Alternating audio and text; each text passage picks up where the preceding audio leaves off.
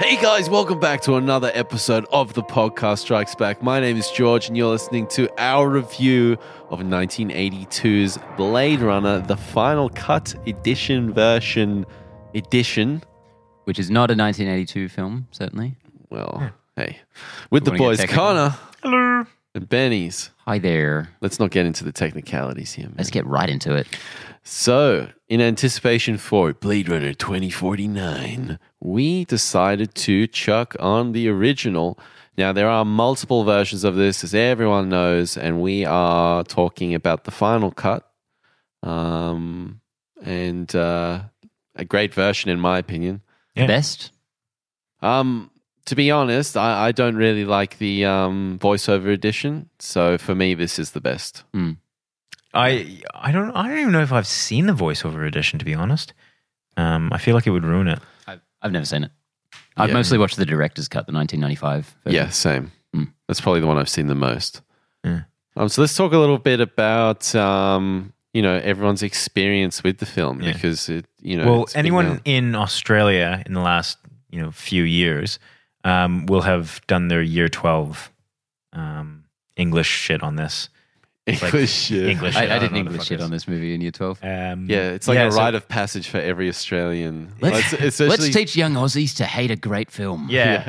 and there's no better way than overanalyzing the shit out of a film Yep. while you're. it's you know, in class. amazing how um, different um, I view this film because up until the age of sort of 21, 22, I despised Blade Runner. I couldn't, I hated it, man. That's so interesting. I hated studying it.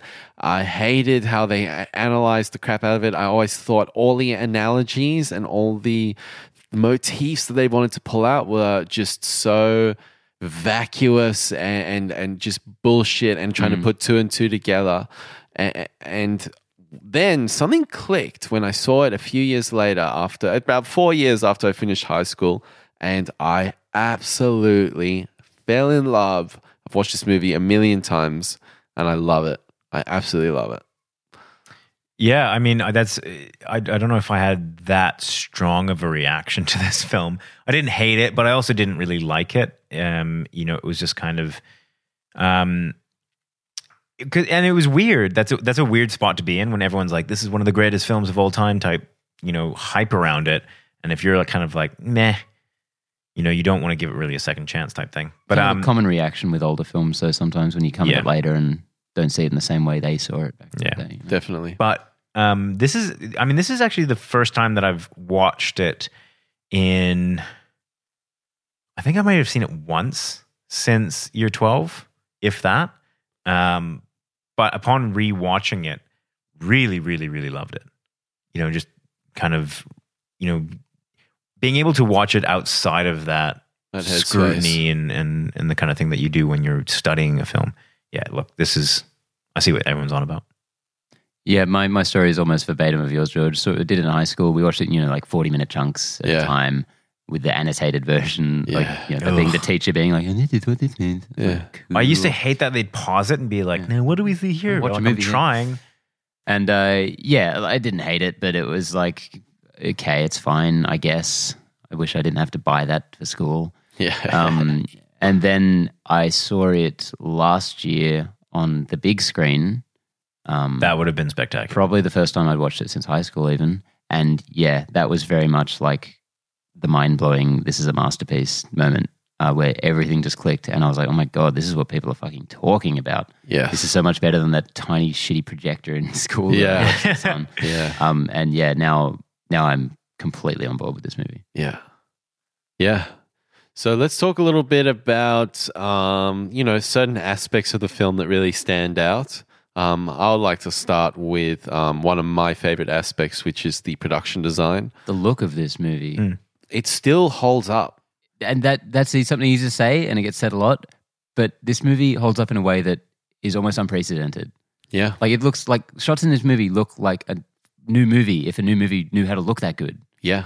I agree. Yeah. I think there's one particular point in this film that um, every in this particular viewing that I was like, this is why this still holds up. And it was very early on when you first get introduced to Deckard's character and he's sitting on the sidewalk and you sort of see these very like amazing cityscapes with fire you know blowing out and then it comes to harrison ford on this city street and he goes to this noodle bar and it looks like a noodle bar like a sort I- of a side noodle bar that anyone would go to now hmm. and it felt so real I wanted noodles after seeing that because Yeah. it just seemed like a like a just a legit you know retired cop going and getting some food. And it I don't know. seemed lived in and i think that is what makes this film so special hmm. Yeah, and that'll be. I I think that there's a certain aspect to not not nostalgia, but just old films that they were able to capture um, that kind of look and have it look good. Whereas with new films, because everything's so crisp and clear, if you know if you're trying to create that lived in look, you kind of have to. It has to be lived in. Like there's a lot more pressure on set designs now than there was then. Um, so I think you could get away with a lot more back then. I think the, the miniature work specifically, all the, the cityscapes, as you said, the establishing shots, um, just, uh, outstanding I don't know how they did it so good. Um, I'm just trying to find out the gentleman's name who did the um, the special effects for this. Mm. Um, we'll, we'll we'll get in a sec, but um, the watching the behind the scenes, and if you do have the final cut on Blu-ray, I highly encourage anyone who's watched who's listening to this podcast to go watch or go pick up that Blu-ray because the behind the scenes um, disc is absolutely fantastic. It's seven 30 minute episodes Mm. about all the different um, points in this film's production.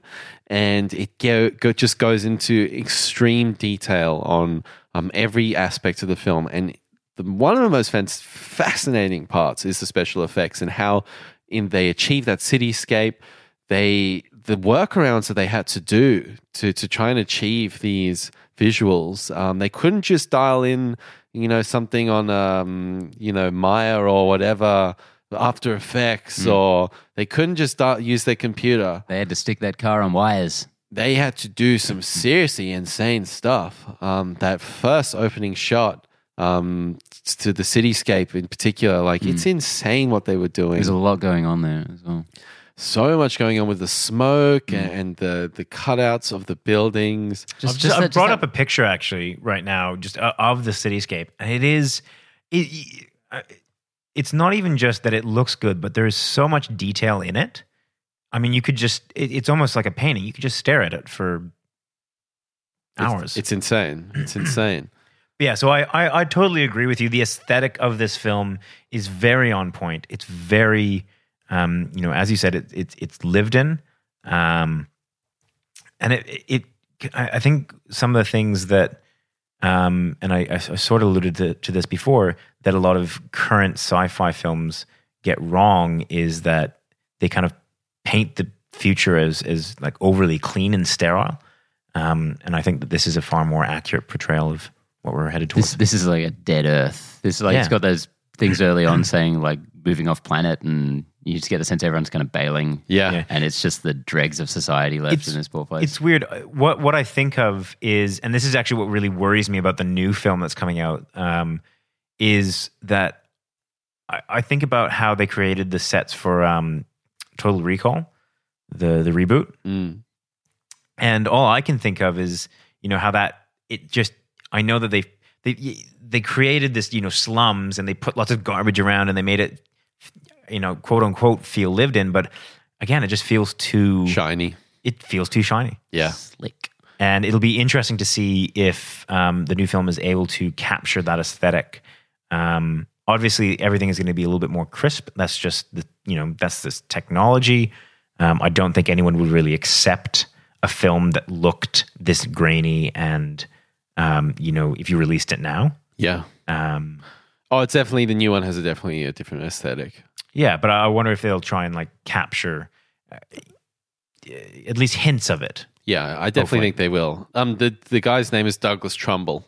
Um, and he's done. He is, but he was basically the guy for special effects. He did 2001: A Space Odyssey, Close Encounters. Um, he even did the Tree of Life recently. I think he was involved with that amazing sort of genesis of the universe sequence. So he has an amazing eye and, and an amazing mind for figuring out how to translate these visuals and, and make it an actual physical thing before computer graphics was around. I think that's one of the things I love about this film is just how it just feels so real. I, I, I just can't get enough of the way this film looks, and I wish there was more of this kind of stuff going on. The connection with 2001: A Space Odyssey is no surprise whatsoever. It's got that same amazingly tactile kind of Yep. kind of feel to it. Yeah. Um, the next thing I'd really like to talk about is the music. Of course. Um, I had, um, I, I just love the music in this. Vangelis is amazing. It's part of the DNA, DNA of this film. Um, I went and saw the Blade Runner Orchestra. Um, I, I can't remember the, the, the actual orchestra, but basically it was a, a suite of, um, you know, a, a, a sizable orchestra and some electronic musicians at the Sydney Opera House um, played um, the the score with like some visuals, and it was amazing. It was absolutely amazing. I remember closing my eyes at one point and just this this swelling of sound, yeah, around. It was insane. There's a certain talent to being able to capture that sensation of just you know a swell of uh, you know kind of being engulfed in sound and being able to um, kind of have that translate through you know some speakers, a pair of speakers on a TV or something. yeah, Um, and I think this is one of the few scores that has ever really been able to do it um, really, really effectively. This movie sounds like nothing else. I mean, there's a reason it's so kind of iconically held musically because it's there's nothing, there's no other thing that sounds like this except for Blade Runner 2049, which Yeah. now, as we know, sounds a lot like it. yeah. the the jazz theme, the sort of saxophone that plays, so noiry. so noiry, but so it's got a reverb on it that gives it this otherworldly feel. Um, just just fantastic, fantastic. Um, That's that's another thing, and I mean, obviously, we have to talk about this in the context that the new Blade Runner is coming out. Do you feel as though the new Blade Runner will continue that noir um, style? I've heard in the the sort of the reviews that I've read that it doubles down on that. It doubles down on that. Yeah, it's really whilst Blade Runner, this one is quite meandering, and the the, the, the actual sort of detective aspect of it, it's not Pretty really that secondary. important. Um, I feel like the new one, from what I've read, is a little more like plot centric. That's interesting. Very interesting. Um, okay, so we, I mean, we can move on to to what we thought of the actual actors in this, um, which I think is you know obviously a big aspect of this. Um, what did you guys think of of the main man, Harrison Ford? Deckard. He's he's doing his Harrison Ford thing. It is. It's nothing overly spectacular, is it? No, but it was at a time when him doing his Harrison Ford thing was good. I mean, it's still it's good. good. good, Harrison Ford. Yeah. I, no, but I mean, sometimes he just can't be bothered really giving it. You know, Giving it full Harrison Yeah, Ford. Yeah, not all that much.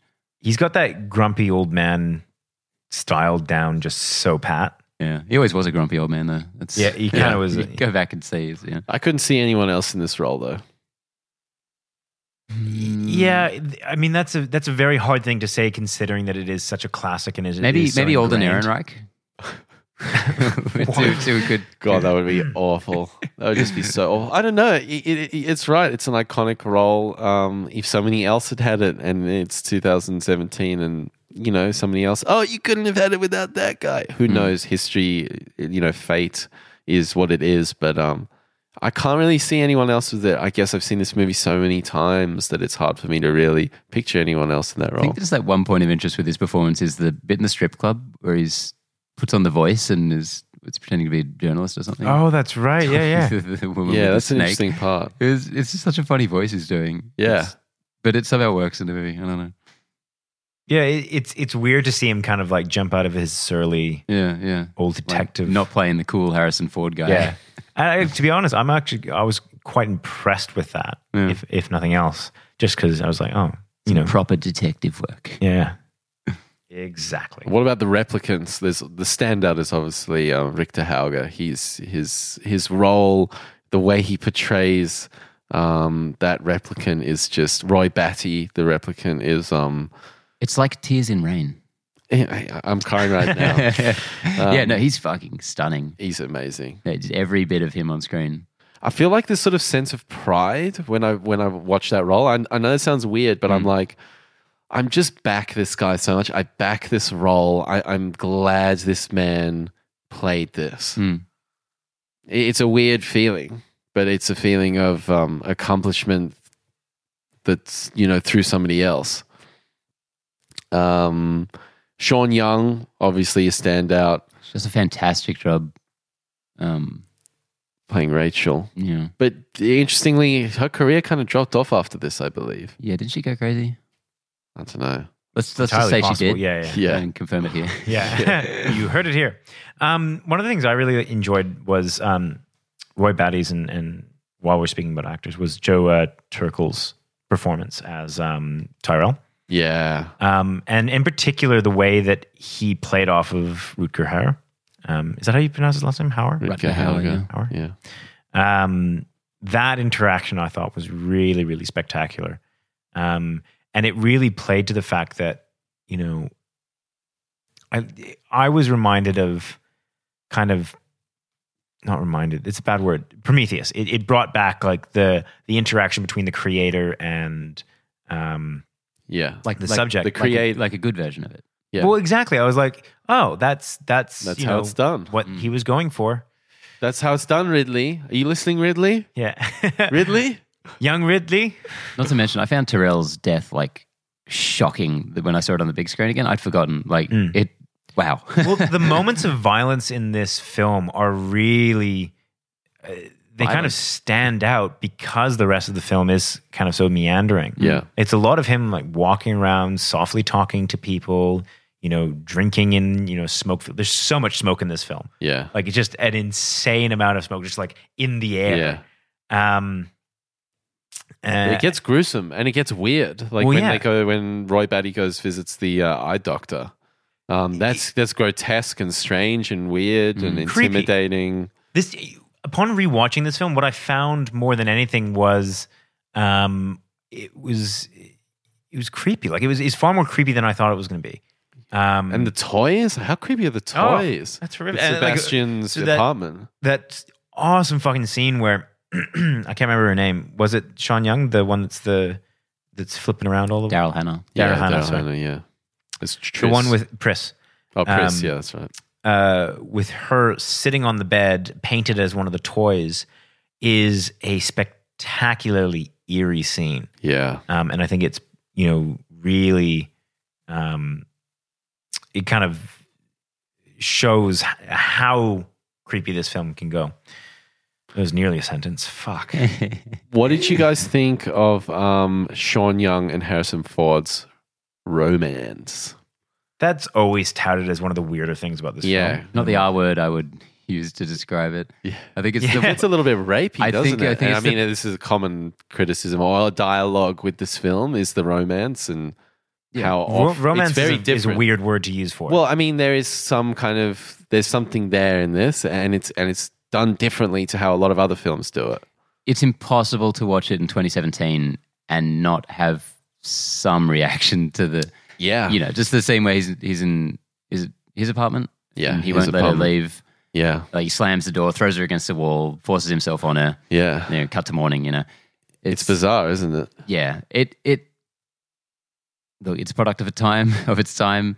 It's um it works within the film in its own way. It's definitely something to to, to talk about. Yeah, not I mean, you necessarily could something- probably, if you were in an English literature class or something, you could probably just you know justify it and, um, you know, kind of talk about it within the context of the story. You know, he's not the hero that he seems or some shit like that. But I think you're right in in the context of 2017. Probably just, probably just not put that in. Yeah. because I, I think definitely you could make a, a very interesting discussion out of that. Yeah. Um, but I do not think that was intended at the time No. in any way. I think it was very much this kind of noirish throwback romance when a man's a man and a, a woman. Yeah, give her a good slap man and then a kiss and- yeah, yeah, yeah. and then you're in. Yeah, I mean, if you go back and watch the movies from the 40s and 50s, Yeah. it's just nonstop. Well, that's the thing. Really that's why I said romance. That's Yeah. why I said romance because it's not at the end of it. There's no sort of consequence for him No, reacting that way. Oh, yeah, it's It- portrayed just romance, portrayed yeah. Yeah. normally. Um, and uh, as you said, 2017 it doesn't really fly, but um, you know, it's similar to Stephen King. It you just just omit the, the weird The shit weird that shit. happened. yeah, that's that was the one part of the film watching this again on the big screen where I was like taken out of it because the whole way through I was just like, wow. Yeah. And then Yeah. that I was like, uh, Yeah. uh, Yeah, That's that's the thing. Like, and as you said, there's just a lot of those old films that you just have to watch it in the context of that time and be like, well, that's uh, that's a thing that used to happen. Yeah. Speaking of context and time, how do we think it holds up as a vision of the future? So it's set two years from now. Yeah. Um, politically, there's some interesting things happening that could could kind of. I think into that. yeah, I think But in terms of the actual technology the film and stuff, let's talk, if we talk about technology, it's it's a bit off. the photo thing's Well- weird. I've never understood the photo thing. Yeah, so The I I, zooming yeah, and yeah, the- I think I figured it out this time. I think I've, just a I think special- I've read an explanation before. It's but- just a special kind of photo that captures more data. yeah. Like before, I looked at it as a, f- a photograph Mm. that we would traditionally associate with, and this was some kind of like enhanced, more like a one. radar thing. Do you think it was Exactly. that, or do you think that explanation has come out afterwards Oh, because they were just like, No, I think Ridley Scott had he's he's quite um he likes having things work uh, realistically in his head. I think they would have considered that. I think he would have had to have an idea because it's it's like it looks like a photo, but he like rotates around. rotates, So yeah, he well, he looks behind something, yeah. which is not how photos work. Yeah. not not even close from what I understand. Yeah, I mean, the whole zooming in thing is a trope. Um, so I don't think that you would have so many to have- pixels available. Yeah. um, but I mean, apart from the photo and the flying cars, the technology, there's not like an awful lot of advanced technology in this. I mean, Mm. obviously, apart from the cyborgs and, uh, or the, It feels like a world call that them. is stalled in a lot of ways. Yeah. Or if there is really cool stuff, it's not here. it's Yeah. out. It's out on the. on the other planets. Yeah, well, exactly. So I think that that's, um, I don't think it's terribly off. In I fact, think the look we're- is a bit strange. Like you know, Tyrell's building the pyramid. You know, it's it's fun and it's sci-fi. But if we're talking about it as, you know, is this going to be what it is? Hmm. It's Oh, definitely that's, not I, that. but I mean, like Yeah, that's no, it's definitely not. I don't think we're talking about like, is that an Yeah. accurate aesthetic? Not unless in the next two years, Yeah. a lot of shit Yeah. really fucks up. Yeah. That, Fingers crossed. yeah, that it, it doesn't. I say Two years later on the podcast, I said, "Well, welcome to Blade Runner." We're reporting from the front lines. Uh, Movies are no longer a thing. but I think if we talk about more of the concepts that are in it, I think there's a lot that um, is true. I mean, if you sort of look at Tyrell as a mega conglomerate corporation, similar to something like the Google or something, you know, in just inhabiting every part of your life.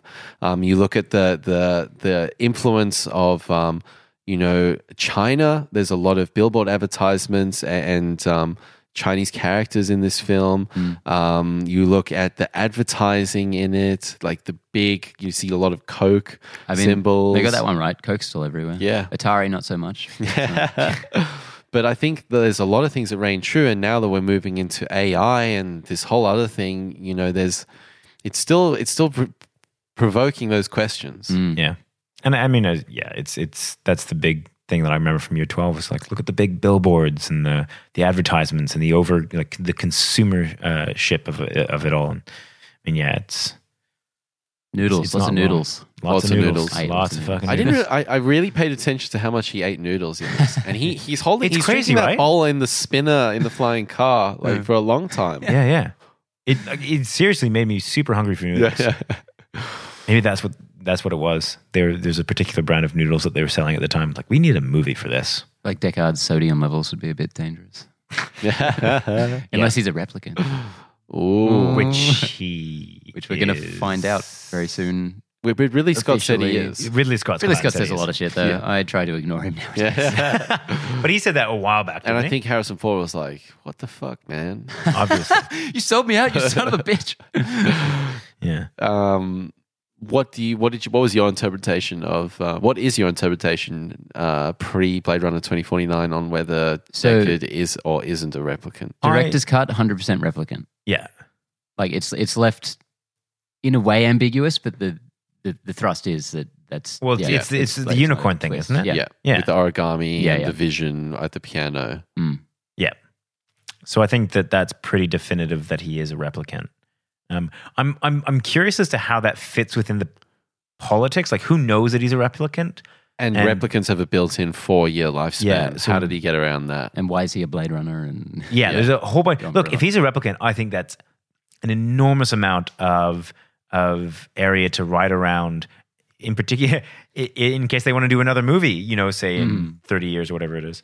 Um, so yeah, I think that that if he, you know, if they go with him being replicant, that will be the main thrust of the new film. About you know, I hope I find out a little bit more about just how he existed or why he existed, because that's a such a cool question when you think about it. Like, just you know, are all Blade Runners replicants? Mm. Is it just Deckard? Like, is he special? Does you know Tyrell know that he's a replicant? Does you know? Yeah, yeah there's so many things that I would like to understand about that if that's the case. Otherwise, he's just a human, and I'm like, well, it's still a good film, but Yeah. yeah, I wonder if uh, 2049 will answer these questions.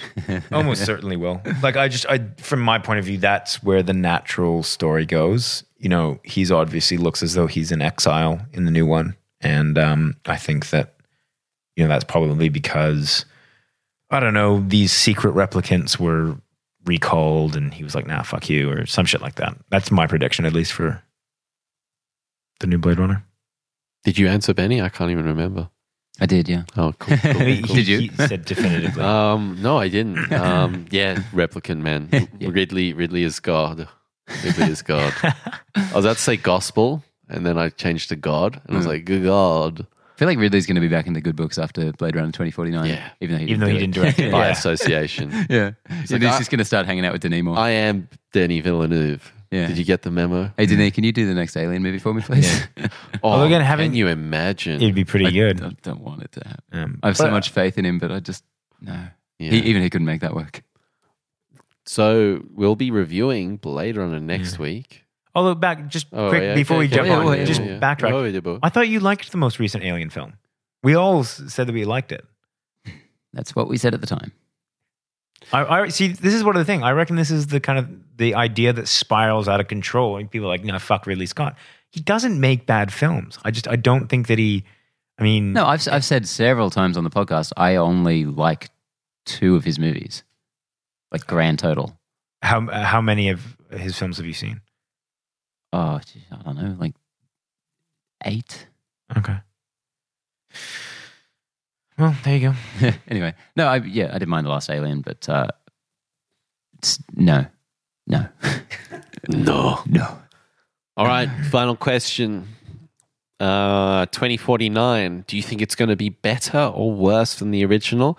Is that even a good question to ask? It's not a good question to ask because I think that that's silly. But- but- but- Um, but- but- Yeah, I just I, I don't think you can compare them. I, mm, I don't know. I think it might be better somehow. Like Denis is just such a fucking guy, and He is a guy. he's a guy. And Blade Runner is amazing in a lot of ways that aren't necessarily just how it is as a film. Like there's so much else there, and a lot of it I think is just the the philosophy of it as well. Like it's such a heady film, but um, maybe just as a movie, I feel like this could be. I think else, you know? I think that Yeah. they will both be very good, or one is very good, but I think they will kind of both be on the same level. But I think I will enjoy them for different reasons. I Mhm. think that Blade Runner Definitely. will have that kind of untouchable um, air about it, um, and I think it'll just kind of be cemented in history as as a, as a good film. Whereas I think there's more risk in Denny. Like if Denny made this film, you know, in 1982, whatever when it was made, um, He would I have been a bit young. He would Yes, have Ben, been he would seven. have. um, but if if you know if you took this film and went it back, I reckon he could have had another hit or another, you know, whatever you call this. 2049 at the very least, though. Roger Deakin, DOP, I think is going to be the best looking movie of 2017. yeah, everyone's saying he's going to win the Oscar. hmm because it looks beautiful. And I have a feeling Roger Deakin hasn't won an Oscar. he's never won an Oscar. That's insane I because know. he is like he's the guy. he's the best guy. These guys are there on this film. The guys, Denny Villeneuve, Roger Deakins, like this is set up for something amazing. But yeah, incredible that he hasn't won an Oscar. I can't believe it. That's fucked up. I because I couldn't even at the moment name another director of photography. Like he's the fucking dude. I'm looking at his his um, I guess resume. It's impressive. That's insane. Coen- Coen Holy brothers, man. Fuck. the number of amazing movies he's made. He, why why didn't he get it for uh, His- No Skyfall? Country. His first yeah. page, What was that? his first page, just like the first seven or eight, is Sicario, Skyfall, No Country for Old Men, Prisoners, The Shawshank Redemption, The True Grit, The Assassination of Jesse James, Fargo, and Unbroken. That's amazing cinematographer. there's got to be something in there that's Oscar worthy just on its own. All of them. Oh Brother, A Beautiful Mind, A Serious Man. Fuck. Oh, Revolutionary Road. No, fuck that movie. It's probably not his fault though. That's the one with Leonardo DiCaprio and Kate Winslet, and they just yell at each other for two hours. Mm. No, hated that. Sam Mendes, awesome film, awesome director. Love Sam Mendes. yeah, we'll be reviewing Blade Runner 2049 next week. Hey, Yeah, I'm super excited for that. It's going to be fun. I'll give it a go. And we've got, will you? Even if it's bad, guys, we still got Blade Runner forever. It's true. Okay. But maybe we'll get five cuts of 2049 and one of them will be good. I don't, I don't, I hope not. I really hope not. And on that note, that's it for this week. Boys, Connor, See it. Benny. Uh, goodbye. And super pleasure.